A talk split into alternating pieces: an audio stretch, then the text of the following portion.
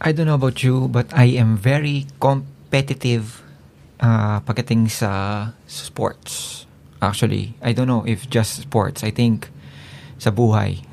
Somehow, parang I feel like I I need a reason to compete. And the, the, the irony of it is that competitive ako, pero pagdating sa mga competition, somehow I just choke. Um, uh, sumali kami ng isang friend ko sa isang badminton tournament sa aming uh, office building because uh, sa office namin uh, meron sila mga hiniheld na tournaments for badminton players uh, every year. And we decide na let's try uh, you know this let's let's try this year. So sumali kami. And ang naisip lang namin noon is you know just play our um, our thing and aim for 10 points. So, ten, maka 10 points lang tayo, masaya na tayo kahit hindi tayo nanalo. And yet, I think during the the knockout rounds, um, for some reason na nanalo kami. Kumbaga may point na tipong gusto na namin umuwi. And yet, hindi kami makauwi kasi hindi pa kami tapos, hindi pa kami eliminated. So, we figured, oh, sige, fine. Uh, let's let's just play. I mean, wala namang masama, wala namang mawala sa atin. So, we play, we play, we play. Hanggang sa dumating na kami sa point na, wait lang, nasa finals sa tayo. Tapos parang, ang isip lang natin is, di ba, mga 10 points. And yet, nandun na kami. Although, kahit naman ganun yung isip namin na maka 10 points, you know, we, we're still, we, we still have that mentality na we need to, to give our all, uh, that, or our all, our ano yung kwago? Our all, what I mean to say. And, you know, just do our thing. And, nung umawag kami ng finals, parang kinabahan na kami na parang shit. Parang somehow, it it gets all real. Kasi nung mga knockout rounds, parang, you know, we're just having fun. And now, we're like, wait, hindi natin to hiningi, ah. hindi natin to in-expect. And yet, we, we went there and we played. Um, however, the problem is, nag-choke up kami um, we feel like uh, we could have done better. By the way, hindi kami nanalo. but still, I mean, it's it's the it's a big deal for me kasi that's my what second tournament ever in badminton after uh, since playing uh, the sport since 2016 or 2015. And yun lang yung first time na nakakuha ko ng prize. I mean, I'm happy na kahit second place lang yun, masaya ako kasi meron, meron kaming prize. So, But yeah, still, looking back, feeling ko may point doon na parang tipong we could have done better. You know, and uh, yeah, I mean, somehow, I was feeling like hmm, maybe we could have done yeah maybe we try maybe maybe kung nag-try tayo ng you know harder enough baka um, baka nagawa natin to. Baka baka ano mo yun? Kasi that time yung pagitan namin sa points is like what 21 sila and then kami mga 15 or yeah, somehow, something. I mean, hindi siya ganun kalayo. But still, tingin ko kaya pa namin yun. Di ba? Parang ngayon, naisip ko na parang uh, maybe we could have done better. So, may mga regrets. And then again, you know, those are the things na you will realize down in life. And uh, we will talk about in this episode.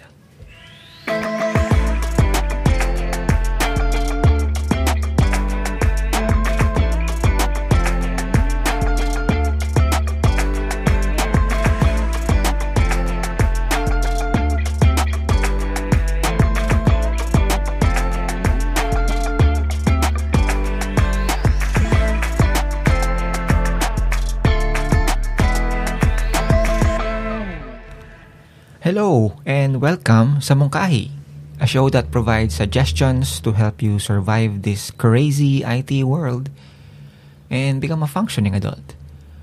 Ako si Derek and in this episode we will talk about how to always do your best. This is the fourth and final part of our series going through the four agreements ni Don Miguel Ruiz. So kung bago ka lang dito, welcome. Thank you for giving it a try. Uh, but I suggest na you pause this uh, episode right now and go back to the previous episode 7, 8, and 9 to go through the three agreements uh, that I discussed there. So, maghihintay lang ako dito, okay? As always. So, sorry. so yes, yeah, so if if you're done, if you're done with that um with those uh, episodes, get back here and uh, we can discuss. And ako ay I don't know, I'm gonna try something new here. Uh, maybe just try it. I mean, let's see if it's going to help with my. Uh, uh, I'm gonna add some, you know, um, background music or background sound para naman hindi masyadong dull. I don't know. I'm gonna try.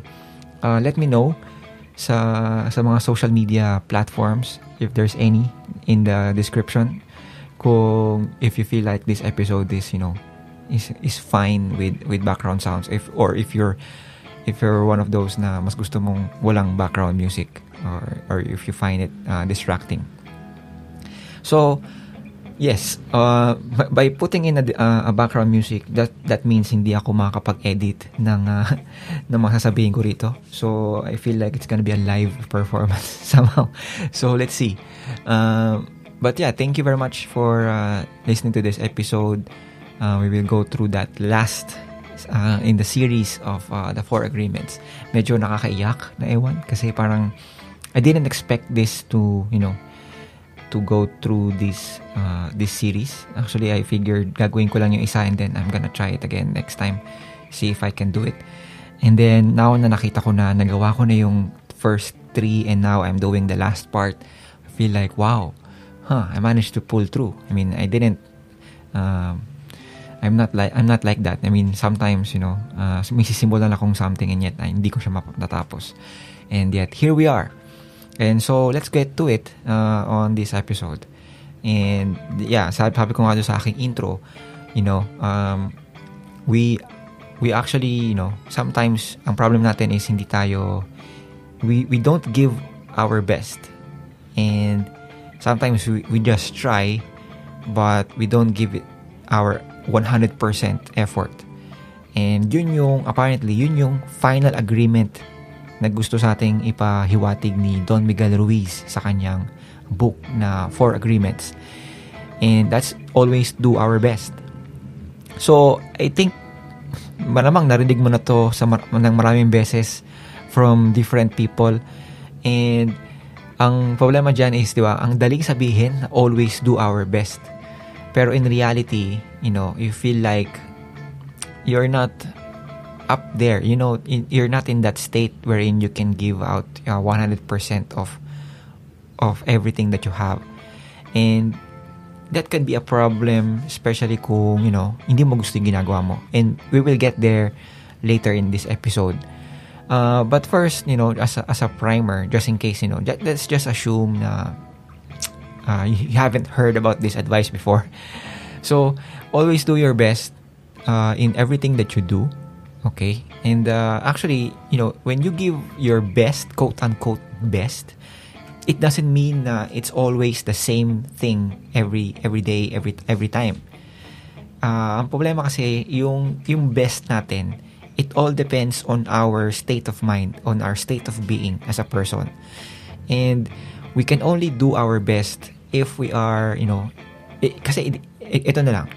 Iba yung best mo kapag ikaw ay, you know, gutom, 'di ba? Kung ikaw ay uh, puyat at uh, maikli lang yung tulog mo, 'di ba? Iba rin naman yung best mo kapag ikaw ay busog at kapag ikaw ay uh, you know, well rested, you know.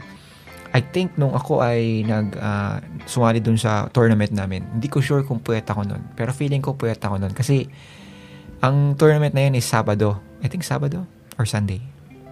Maybe Sunday. And usually kapag weekends, nagpupuyat talaga ako. Kasi gaya nga nung, ewan ko, uh, kung bago ka lang dito, or, I mean, if, if you've been here uh, in my previous episodes, uh, nung ako ay nagko-commute pa papuntang office, I usually wake up at around 4 a.m. So that makakaalis ako ng bahay ng 5 a.m. Ngayon, ang problema, eh, dahil ganun ako kagang gumising, kailangan maaga rin ako natutulog. And that's Monday through Fridays. And kapag Friday night, ng Friday night hanggang sun, Saturday night, usually puwet ako niyan. Hindi ako naman masyadong, ano may, parang I, I, I would like to enjoy my time, uh, you know, and stay up late. And the problem then is that meron akong tournament kinabukasan. And hindi ako siguro natulog ng, uh, you know, hindi ako natulog masyado ng, I mean, hindi ako natulog ng maaga. And so, yeah, so ang problem nun is, pwede akong pumasok para sa tournament namin. And maybe that's, that has a factor sa, sa ginawa kong, um, sa pag sa performance ko sa tournament na 'yon.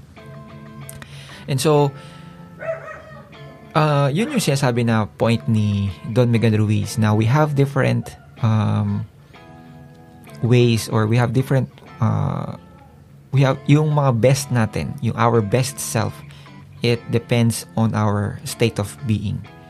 But still, even if you know, even if uh, it's not your best being, you always do you still do your best.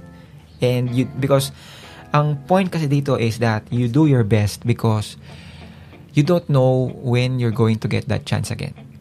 Okay i think that's that's one thing to to figure it out no? Tipong kapag alam mo kasi na ito na yung probably yung last time mo na gagawin to or last chance mo na gagawin to gagawin mo na yung best mo di ba uh, case in point ito yung ako ay uh, uh, sumali ako sa isang spoken word. Hindi siya contest eh. Basically, it's like an open mic na parang pupunta ka, magre-register ka lang and then pupunta ka sa harap ng maraming tao to perform uh, spoken word performance or uh, a poem. And during that time, 2016 to, I was um, I was into writing uh, several poems uh, na, you know, nakikita mong, pinapublish ko siya sa isang uh, website. And I figured, yeah, I mean, just write them. And then, uh, a friend of mine told me na, hey, merong uh, open mic dito, baka gusto mo sumali. And yung time na yun, parang, alam mo yun, parang, no, it, it it's, uh, it came into me, even, even before nagsimula yung mga, yung mga open mic uh, performances na yan before. I think yung high school pa lang ako and stuff. I figured, there should be some way of, you know, uh, sharing this uh, uh, tula and stuff in uh, in an oral format uh, instead of just being read through newspapers or through uh, books and websites. I figured there must be some form of an art na you can you can read it out loud to several people and have them enjoy it And yun yung na, na, na, na, na-realize ko nung uh, high school ako. I'm not saying na I'm na, you know, I am the inventor of open mic, open, open mic night. No. I'm just saying na maybe there is a way to perform this, you know, out there. Because in reality, it's para lang din siyang, uh, if you're performing in, a, in theater, di ba, na parang you are, like parang mga Florante at Laura and stuff, na parang you, you go out there, you you memorize your lines and then you you you perform it out loud. So, yun yung mga naisip ko noon. And pero hindi ko na siya naisip gawin nung high school. Kasi walang chance. And even if my chance, feeling ko hindi ko siya magagawa. But going back, fast forward to 2016, nung na-realize ko na merong ganitong event, naisip ko, hmm, kayanin ko kaya? And so, naisipan ko siyang gawin for fun And nung ginawa ko siya, so naisip ko, sige, fine, wala namang mawawala sa akin eh. Yun yung naisip ko nun. And if you're if you listen to my previous episode, uh, yung, uh, episode 9, na sinabi nung isang friend ko na, you know, just ask because wala namang mawawala sa'yo. Sinubukan ko rin gawin yon here when I enrolled or just registered sa open mic night. So, nag-register ako sa open mic night and nung time na yon uh, sige fine, kung kung ano mo yun, wala namang mawala sa akin, wala naman siyang award award or something, di ba? Hindi mo ako matatakalo. Kumbaga, I'm just gonna share one of my one of my poems that time. So, nagpunta ako sa Ayala Triangle. I went with two friends. So, sabi ko sa kanila, uh, guys, kailangan ko ng suporta, baka samahan niyo ako dito. Tapos parang yung sinabi ko sa kanila na, bakit? Ano ba mo? Tutula ako sa Ayala Triangle. Sabi nila, ha? Oh, bakit ka? Anong ano? Oh, ano? so, So, that time, uh, sige, fine. Sasama ka namin. Sige, fine. So, natutuwa naman ako sa dalawang yun kasi sinamahan nila ako. And uh, we went there and tipo, ang daming tao. Sabi namin, sige, sabi ko, okay, ganito gagawin mo. Kailangan ko lang, actually, kaya ko sila hiniyaya kasi kailangan ko ng someone to take a video of my performance. Sige, fine, totoo. Kunin mo tong camera. uh, take a video. So, ino ako na, so kinakabahan ako. Hawak ko pa yung yung poem ko noon. Kasi uh, before ako mag before ako na syempre nag-practice muna ako, memorize ko yung lines. And that that poem actually, you know, uh, was very emotional and stuff during that time. So I figured, ah, sige, let's get out there. Let's let's uh let's make this uh let's go let's get let's get this over with. Yun na pa yung sabi ko nun. So, binatawan ko lang yung uh, papel dun sa gilid, sa upuan, and I figured, okay, here we go. And it was really, really good. I mean, um, there were some lines in that poem na parang in my mind, it's like, it's, it, had, it has no effect.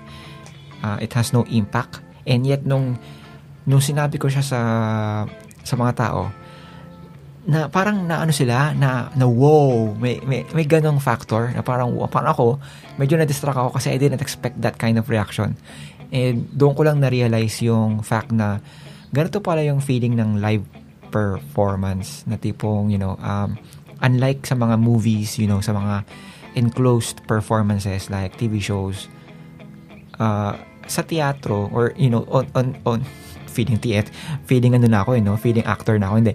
Uh, sa mga ganitong scenario na, you know, you have a live audience, yung feedback ng tao, instant. Na tipong pag may ginawa kang something na it resonates in them, they, you will get feedback from them.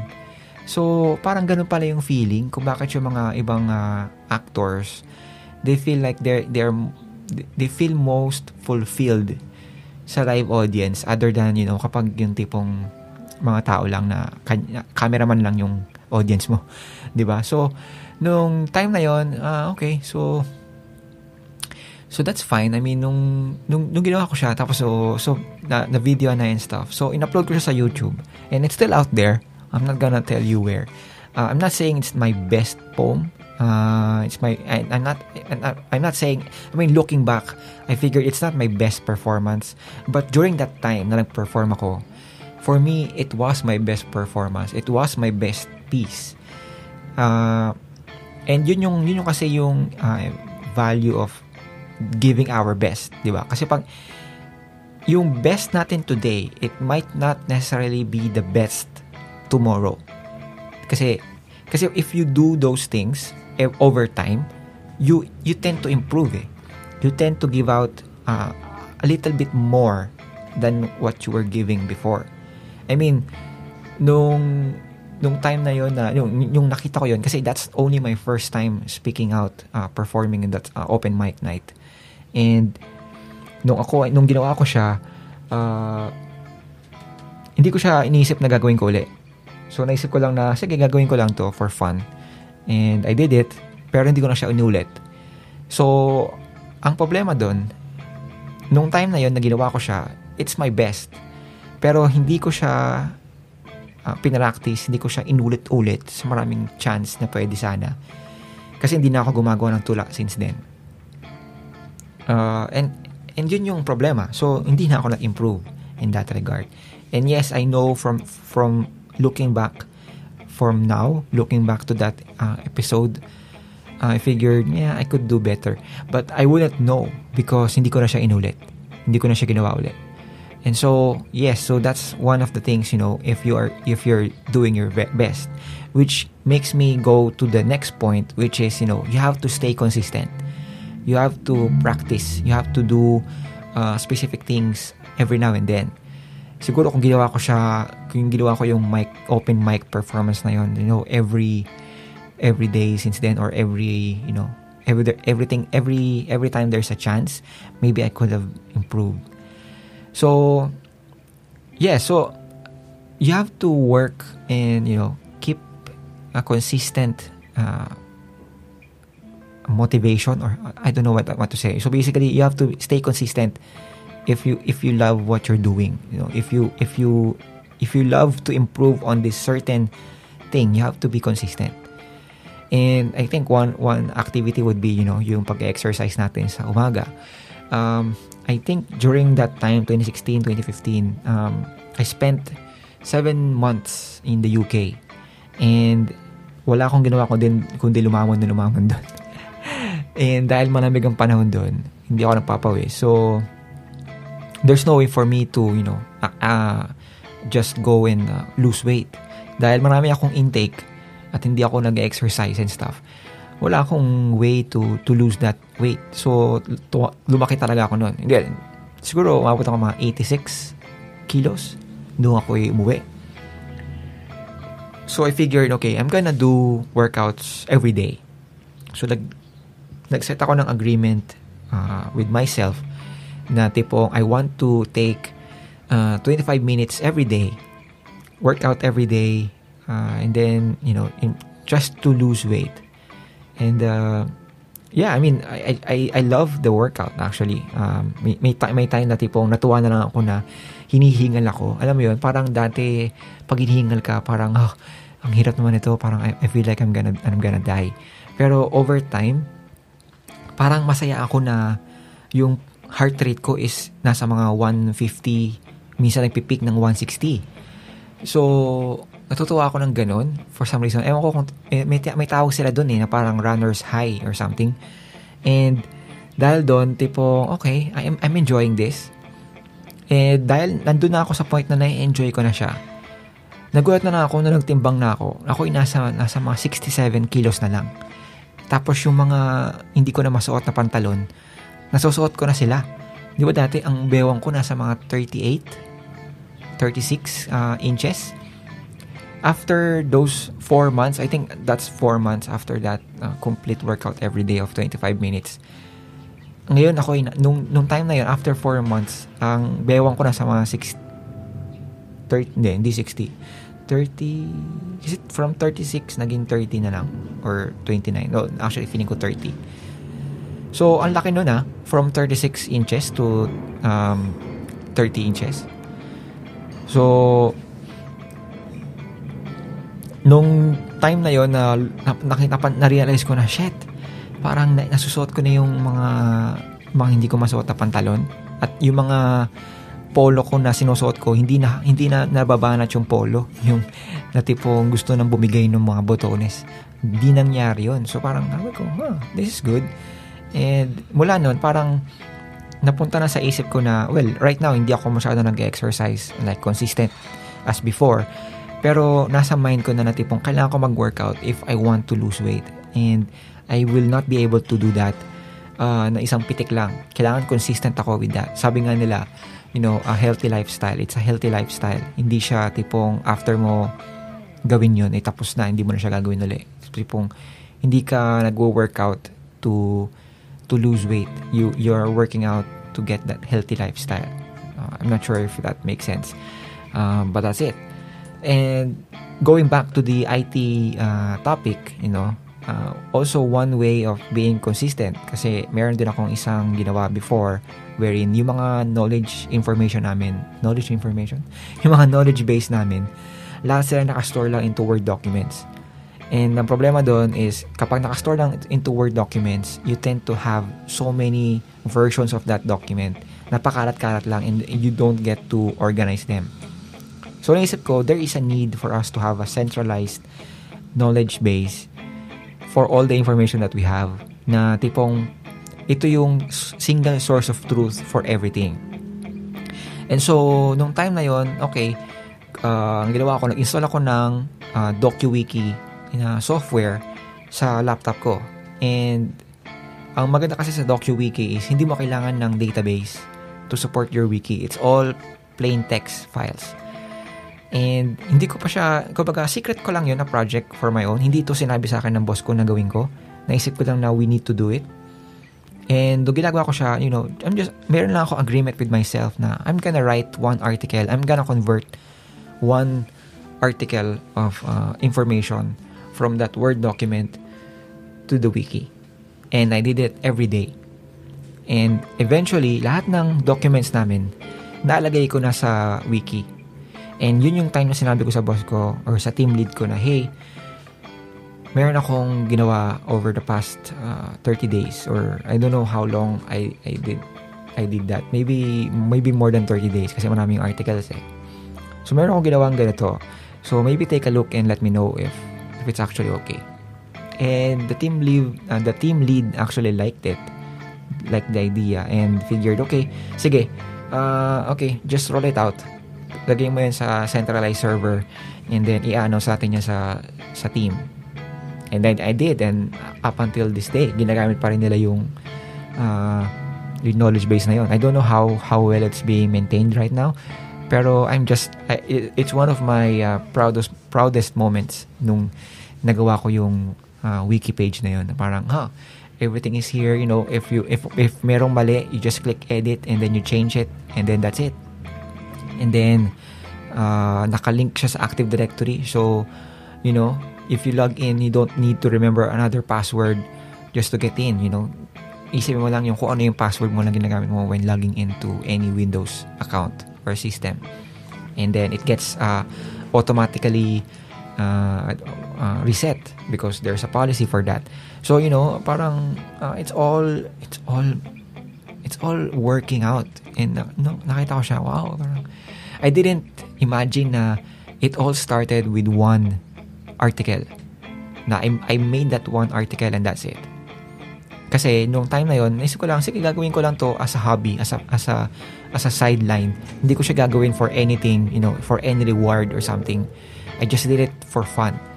And I think that's what also what you also need to do. I mean, going to the next point in this topic, you know, from staying consistent, you also need to enjoy the journey. Okay? And don't always look for or work for the reward. I think this is a problem for sa mga sa mga bagong graduate pa lang na sa IT or mag-a-apply pa lang or nag-iisip pa lang ng uh, course na i-take nila and kung ano yung specialist what, what do you call specialty what what do you call that specialization specialization na i-take mo for when you when you study IT sa college. And they were like, ah, saan ba dito yung malaki ang sweldo? And doon pa lang, malaking ano na, malaking problema na yan. Kasi you're in it for the money, you know. I mean, I know over time kaya tayo nag-aaral lang uh, sa kolehiyo, kolehiyo, kaya tayo nag-aaral lang sa college, you know, kasi we want to get a good job and we want to succeed. And that's fine, and that's given. Pero you cannot always base your decisions on that. I mean, yes, it can be a part of your decision, pero it's hard to, you know, always think about that. Kasi, tinan mo ah, mo na lang sa mga ibang mga lumalabas ngayon sa IT, di ba? Para sasabihin nila, sige, makita ba maging, ano, maging programmer, maging web developer? And, ano yung mga companies na, you know, ano yung mga companies na magbibigay ng ganitong kalaking sahod for, for web developer? And dahil bago pa lang sila, uh, hindi syempre malaki yung sahod nila kasi syempre nagsisimula ka pa lang eh. And yet, kapag ka ganun, mabilis sila ma-disappoint kasi parang, kala ko naman, malaki ang kita rito, bakit ganito? Parang, takakala ko na dito, parang baba pa rin ang kita ko. You see, that's the problem there. I mean, dahil masyado kang fixated sa rewards you know, of the work, nakalimutan mo na na, you know, to enjoy yung ginagawa mo. And I think that's one also, you know, as long kasi, ang problema, maganda kasi dyan kung gusto mo yung ginagawa mo. Di bali nang mababa yung sahod sa simula pa lang, you know, as you gradually go up sa corporate ladder, as long as you do, as, as long as you love what you're doing, hindi mo masyadong alintana yung sahod eh. I mean, yes, at from time to time, sabi ko nga, di ba, may mga goals ka na gusto mong marating, you can switch uh, you know switch companies and yet you will be still be doing the same thing or you know the thing that you love and sabi nga kung hindi mo na gusto yung ginagawa mo sa isang company and you feel like you need uh, a new uh, set of responsibilities that you will enjoy and then you try to find that pero kung ang lagi mo lang isipin is yung sahod and not the journey not trying to learn you know learn through those failures, those mistakes, and then you're missing the point. Kasi, isipin mo na lang yan. Actually, ito, inisip ko na lang to is when I was, uh, I think back then, I was playing like some video games. And sobrang, ang hirap niyang, ang hirap makuha kakuha ng certain item. Kasi, ang mahal, kumbaga, mahal niyang kunin. So, kailangan kong mag, mag-grind into the, into the game just to get that item. So naisip ko, hmm, mag-ano na lang kaya ako, mag-download na lang ako ng trainer or mag-gamit na lang ako ng cheat codes. And So, so nakakuha ko ng cheat codes, nakakuha ko ng trainer, unlimited money. Nakuha ko yung item. And ang problema, after ko makuha yung item, parang wala nang point na laruin ko yung game. Kasi nakuha ko na yung item eh. So I figured, bakit pa ako maglalaro nitong game na to eh? Ito na, tapos na. Ito na yung end game. And ngayon ko lang na-realize na, you know, well, hindi ngayon. Pero lately ko lang din na-realize na you, That's the problem kapag nakuha agad natin yung reward. Kasi pag nakuha natin yung reward, wala na tayong, hindi na tayo magbibigay ng effort to do our best. Kasi nakuha na natin eh. And, and that's because we didn't enjoy the journey. Kaya nga sa, nung ako nag-workout parang everyday for 25 minutes, that time, natuwa lang ako na hinihingal ako after 25 minutes and I feel like, you know, I feel like yung puso ko eh nag as in it's giving its best to to pump blood into my veins and you know I I'm I'm using it to its full capacity na na exercise ko siya. And yun lang yung feeling na masarap sa akin. And and yung mga byproduct nun yung mga yung mga effects ng exercise ko na yun like losing weight uh, or losing my uh, love handles yung mga aking mga taba-taba sa tiyan yun ay byproduct na lang nung aking ginagawang exercise, 'di ba? Kasi na-enjoy ko yung journey, na-enjoy ko yung yung uh, ginagawa ko. And I think that can also translate sa IT, no? Kapag tayo ay masaya sa ginagawa natin. Kung masaya tayo mag-code, mag-translate ng uh, design instructions to code or masaya tayo mag-test, then magugulat na lang tayo na tipong mabibigyan na lang tayo ng increase because uh, of the of the job well done because if if gusto natin yung ginagawa natin we tend to give our best every day ba so kung napipilitan ka lang mahihirapan ka eh kasi 'di ba parang eh parang ayoko nang gawin to parang 'di ba parang tayo nagminsan naghahangad na lang tayo na matapos yung linggo at mag mag weekends na o kaya magbayad na lang ng sahod, di ba? Parang kinsenas katapusan. Ang problema doon is, hindi ba, hindi natin kasi gusto yung ginagawa natin. Kaya yung ibang mga business coach, mga business uh, trainers, yun yung ginagawa nilang motivation to get you out of employment eh. Kasi tapong sasabihin nila tipong, ano ka na ba? Pagod ka na ba sa 9 to 5 work? Di ba? Kaya kapagod sa 9 to 5 work, hindi dahil sa 9 to 5 work siya. Pagod ka kasi hindi ka masaya sa ginagawa mo. And so, kaya minsan yung ibang mga business coach, yun ang sinasabi nila to for you to buy their their um, their their courses or their products kasi hindi ka na happy sa ginagawa mo eh. 'Di ba? Pero yun nga, I mean, I'm not, I'm not saying na, you know, there's nothing wrong with creating your own business or uh, staying in your 9 to 5 job. I mean, it's all up to you kung saan ka happy. Kasi kung kung hindi ka nga happy sa 9 to 5, and then you switch switch to a business model and yet you're still not happy, then might as well go back to 9 to 5 job na happy ka. 'Di ba? At least meron kang constant income. But then again, it's uh, it's a completely different topic. I'm not out here, you know, trying to uh, to uh, what do you call this? To, you know, to attack those uh, those people. I mean, they they have their good intentions din naman. They're trying to help people. I'm just trying to say na, you know, if you're not happy with your 9 to 5 job, it could be because you're not happy with the job itself. And then if that's the case, then you can you can try and look for a different one, a, a different job. And I think yun yung kailangan mong maisip, you know, when you are uh, when you are looking into, you know, trying to improve and trying to be happy and trying to give out your best. Kasi you cannot give your best kung napipilitan ka lang.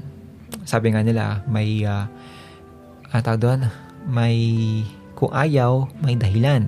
Kung gusto, may paraan. Di ba? So, last thing that I, actually not the last thing, it's actually the second to the last thing that I want to share with this episode is, you know, turn your intentions into actions. 'di ba? Kung hindi ka na happy sa job mo and you feel like, you know, you're you're stuck there and you're thinking about leaving, then you know you at some point you need to action on that thought you know you can't just think of it and like ah sige titiyan ko baka bukas maka maghanap ako ng ibang trabaho or maghanap ako ng ibang gagawin na matutuwa ako pero kasi, pawas mag-iisip ka, ano kaya magandang gagawin ko? Ano kaya maganda? Kapag na-stuck ka sa ganung phase na mag-iisip ka kung ano yung magandang gawin, uh, walang mangyayari sa'yo.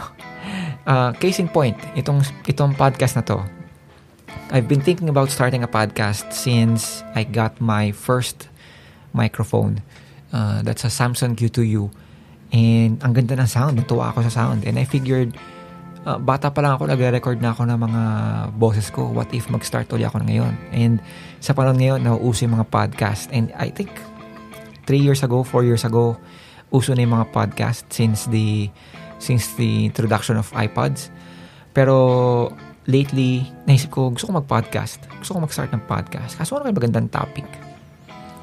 Ang problema lang doon, wala akong maisip na topic or wala akong maisip or may inisip man ako, parang pinapag pinapag uh, sasantabi ko lang or sige sa kanila lang or bukas na lang gagawa ko ng magre-record ako bukas.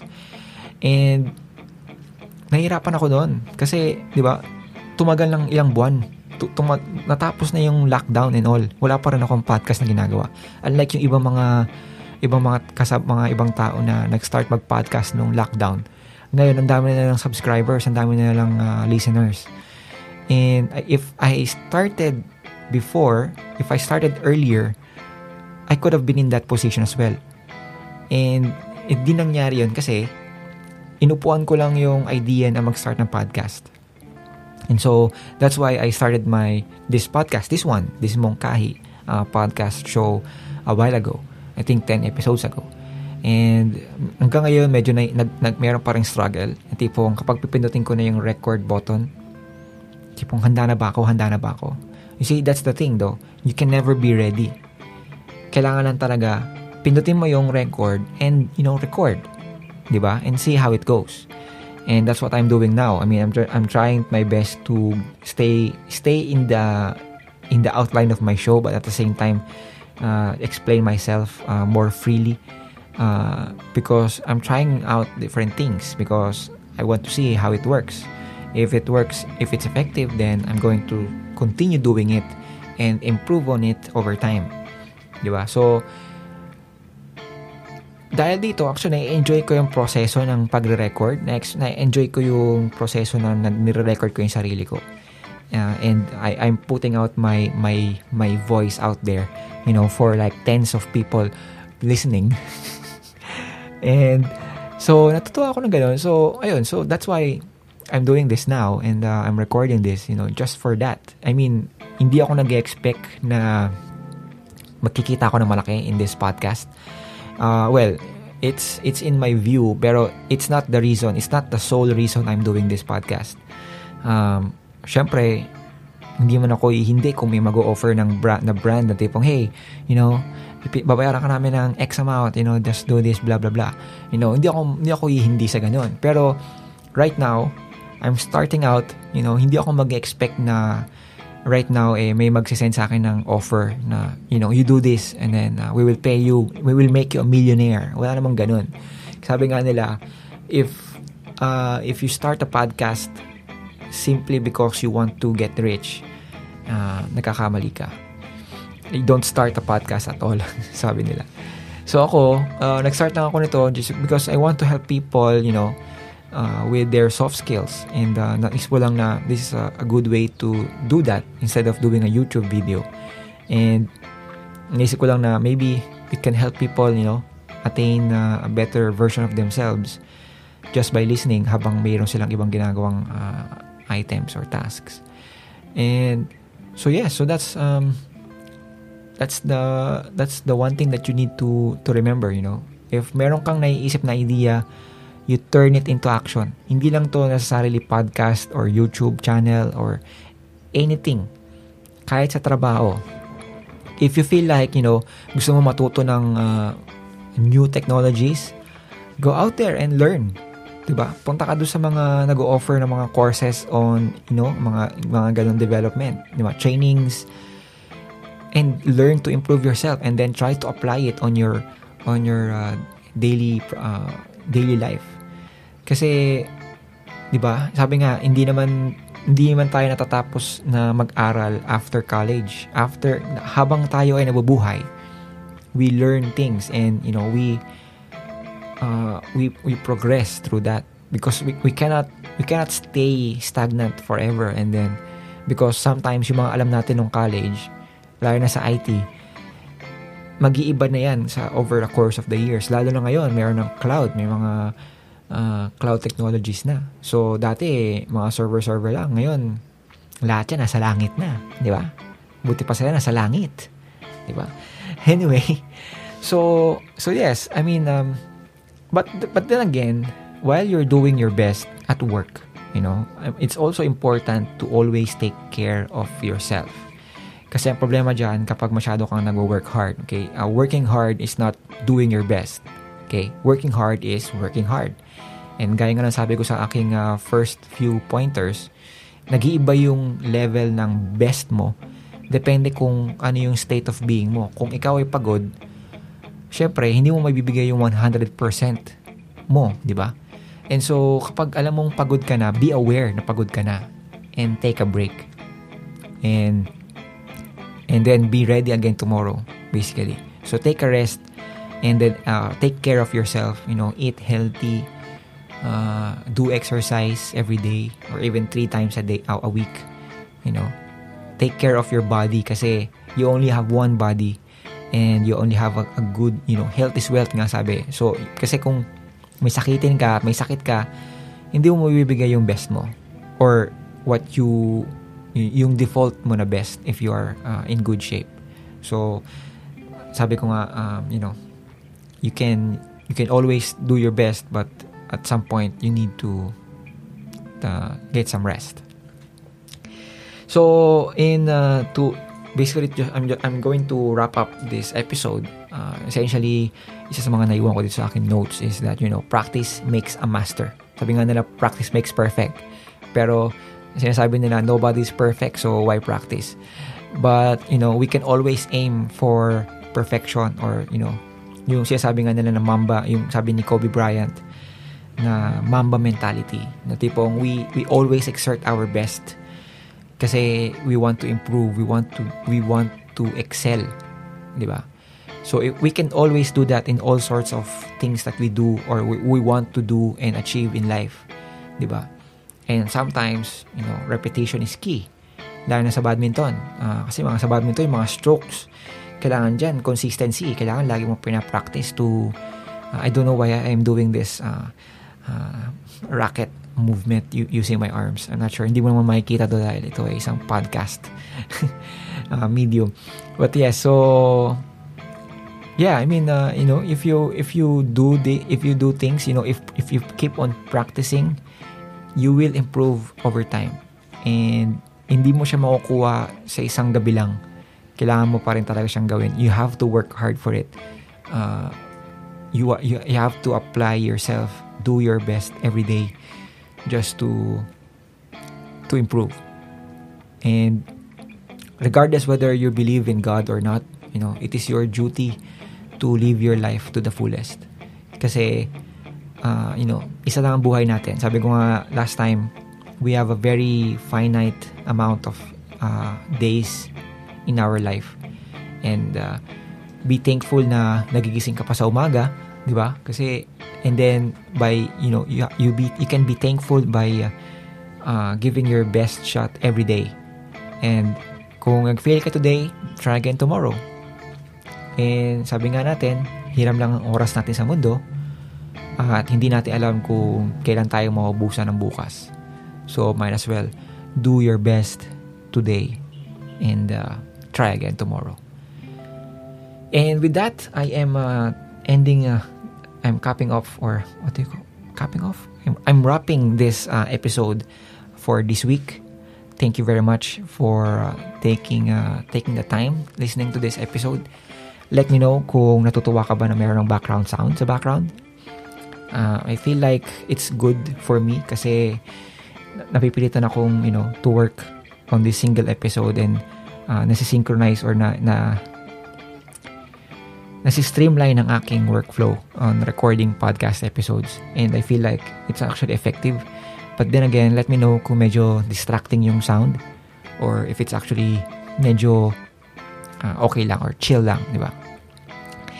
And uh, like I think I'm I'm gonna be publishing this somewhere around the New Year weekend, and uh, I might not have the time or chance to greet you, but I'm greeting you now.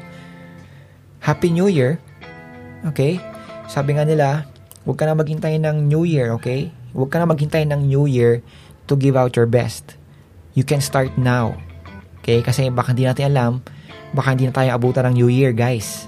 So, kung pwede rin lang naman gawin mo na ngayon, gawin mo na ngayon. Huwag tayong, huwag kang maniwala doon sa mga New Year's resolution na yan. Yung mga New Year's resolution na yan, mga scam lang yan eh. 'Di ba? If you want, if you really want to change your life, you can do it anytime. And you can choose when to. Hindi ka na maghihintay ng uh, ng New Year. Kasi if you're just waiting for the New Year, naghahanap ka lang ng excuse for not doing it now. And kaya nga ako, nag-start na ako mag-podcast because, you know, I, I might not have the time soon. So, might as well record and uh, get it out there. Know? So, so yeah, so huwag ka na maniwala sa mga New Year's resolution, you know, do, do your best now and uh, enjoy your uh, break. I hope you're having a fun uh, holiday break to, to recharge. And thank you for listening to this episode and my, uh, you know, my other episodes. If you haven't, you know, give it a try. You know, just click that follow and uh, listen. You know, I know na may mga certain episodes na medyo boring ako and but but still, look, I'm I'm trying to improve. And I think as compared sa aking uh, first episode, I think uh, I I would like to think na I'm trying to I, I'm improving. You know, gusto kong isipin yon okay that's I'm trying to manifest that. But anyway thank you again for uh, for that. I'm gonna wrap up na. Kasi daldal ako ng daldal dito. Uh, malamang napuputo ka na dyan. I don't know kung kailan mo pakikinggan to. But uh, if you're listening this during the holiday uh, new, the new year week happy new year. Um, let's uh, you know let's start 2021 or 2022 2021. We, patapos na yung 2021. Let's start 2022 with a bang. Okay? By starting now. You know, do your best now. And then improve over time. Okay? Thank you again, guys, for uh, for your time and effort. Sobrang time best na ako thank you. If you haven't done so, uh, if you feel like I deserve it, uh, follow me, subscribe to my podcast so that you you get alerted if there's new podcast episode uh, sa susunod. Uh, and with that, thank you again. And uh, I'll see you again next week. Okay? Next week, next week ay New Year na. So, have fun. Goodbye 2021 and hello 2022.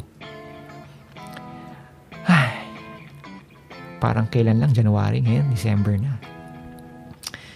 Anyway, thank you and bye-bye.